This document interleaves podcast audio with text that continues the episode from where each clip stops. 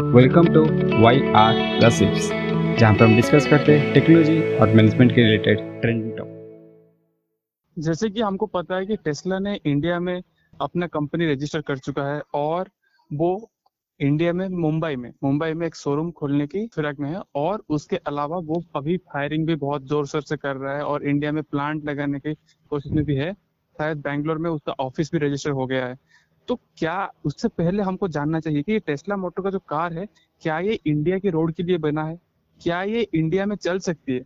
कसरत तुम्हारा ख्याल क्या है इसके बारे में? अगर मेरा रॉ ख्याल बताऊँ तो मैं एक लाइन में आंसर दूँगा।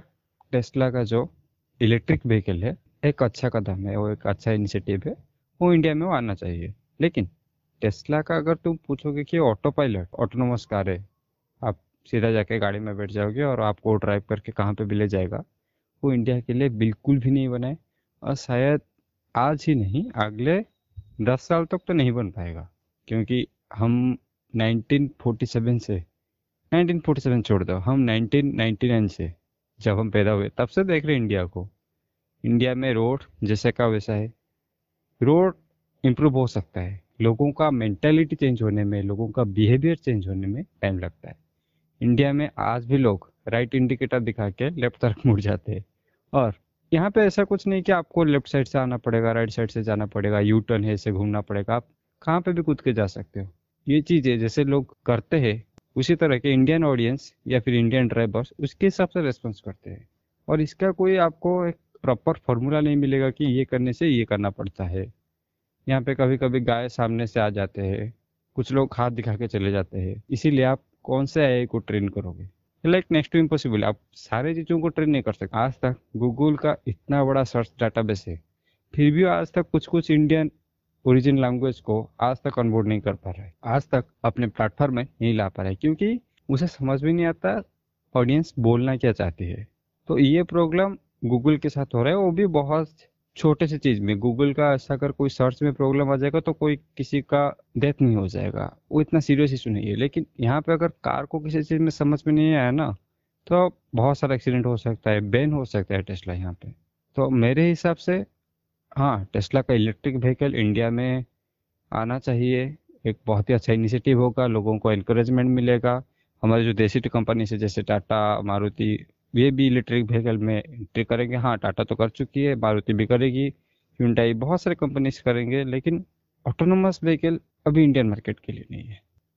हाँ टेस्ला जब इंडिया में आएगी इलेक्ट्रिक व्हीकल की तरह आ सकती है, क्योंकि electric vehicle is a good initiative eco friendly है, बहुत हेल्पफुल होगा, और इसका एफिशिएंसी भी, उनका जो बैटरी टेक्नोलॉजी बहुत अच्छा है, उसका एफिशिएंसी अच्छा है। छह सौ से आठ सौ कभी कभी हज़ार किलोमीटर तक एक सिंगल चार्ज में जा सकती है, वो सही है।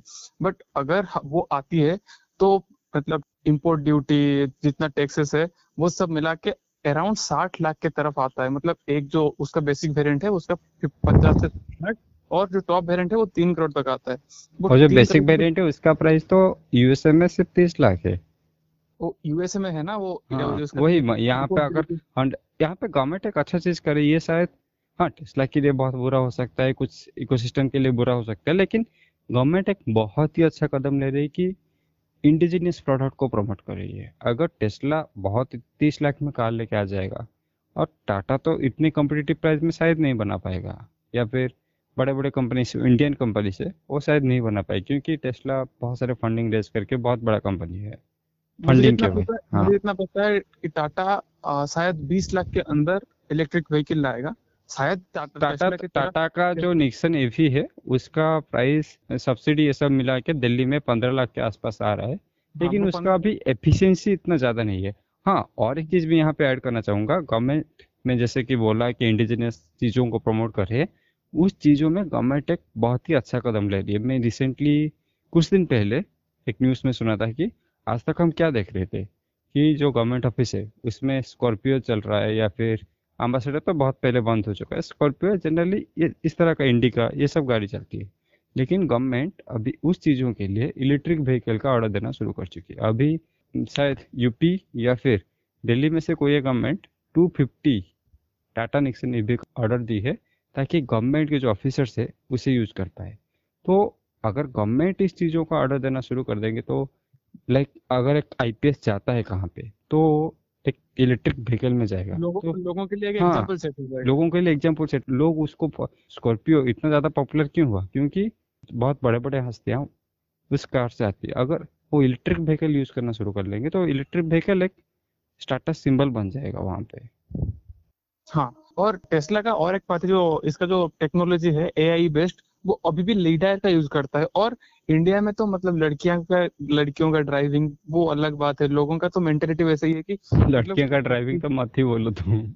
और, और ट्रैफ़िक ट्रैफ़िक रूल्स तो कोई फॉलो ही नहीं करता क्योंकि इंडिया में उतना हार्ड एंड स्ट्रिक्ट रूल नहीं होता है। इंडिया में और शायद इतना ब, कुछ कुछ बड़े बड़े सिटीज़ में भी इतना प्लानिंग गंदा होता है कि वहाँ पे ट्रैफ़िक लाइट तक आज तक ठीक से ऑपरेट नहीं हुए। तो ट्रैफ़िक रूल्स बहुत दूर की बात है।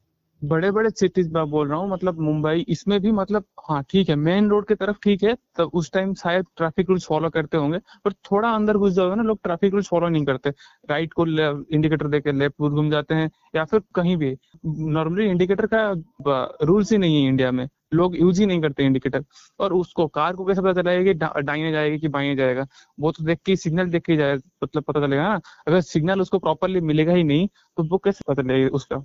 तो जो ऑटोनोमस व्हीकल है, इसका कॉन्सेप्ट इंडिया में ऑलमोस्ट अभी 10-15 साल के लिए ज़ीरो ही है। अगर हार्ड एंड स्ट्रिक्ट रूल नहीं होता है, और उसके अलावा जो प्राइस है ना, वो इतना ज़्यादा है, शायद टाटा या फिर जितना भी इंडियन कंपनी है, उसके, उससे कम रेंज में लोगों को प्रोवाइड कर सके electric vehicle with good facilities में भी मतलब टेस्ला की तरह बहुत अच्छे सॉफ्टवेयर ना हो बट जैसे कि छह सौ सात सौ किलोमीटर फिर बैटरी टेक्नोलॉजी को डेवलप कर सकती है धीरे धीरे और छह सात सौ किलोमीटर तो दूर की बात है। हम लोग नॉर्मली पेट्रोल भी फिल करवाते हैं तीन चार सौ पाँच सौ किलोमीटर में एक बार।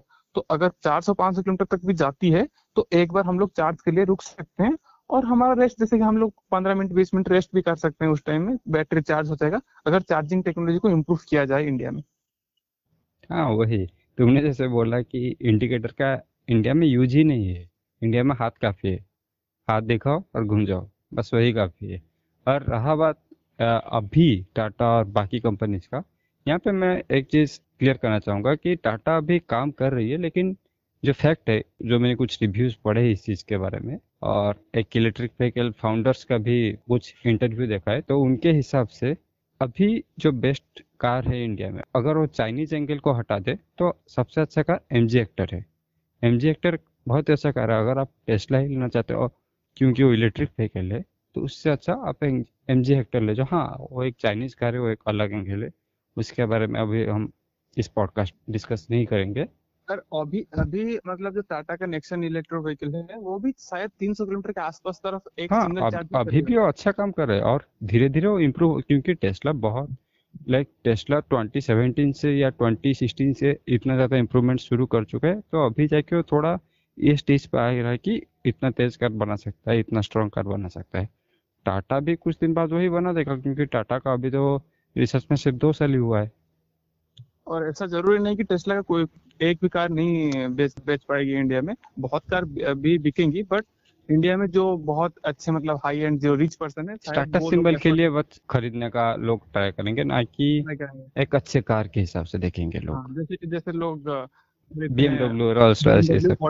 या हाँ। फिर मर्सिडीज वो सब खरीदते हैं वैसे ही खरीदेंगे स्टाटस के लिए बट मतलब नॉर्मल कार के लिए नहीं खरीदेंगे। जो इंडिया में जो मिडिल क्लास है या अपर मिडिल क्लास है वो तो नहीं खरीदेंगे। तो देखते हैं टेस्ला इंडिया में कैसे अपना एंट्री करके और कैसे अपना स्ट्रैटेजी बनाता है स्ट्रैटेजी बनाता है कि कैसे मार्केटिंग करता है कि इंडियन ऑडियंस को कैसे अट्रैक्ट करता है। और सबसे इम्पोर्टेंट चीज़ टेस्ला का एआई कैसे काम करता है वो हम जानेंगे जब टेस्ला का कार सच में इंडिया के रोड में दौड़ने लगेगा। तो इसी के साथ आज का एपिसोड खत्म करते हैं। धन्यवाद।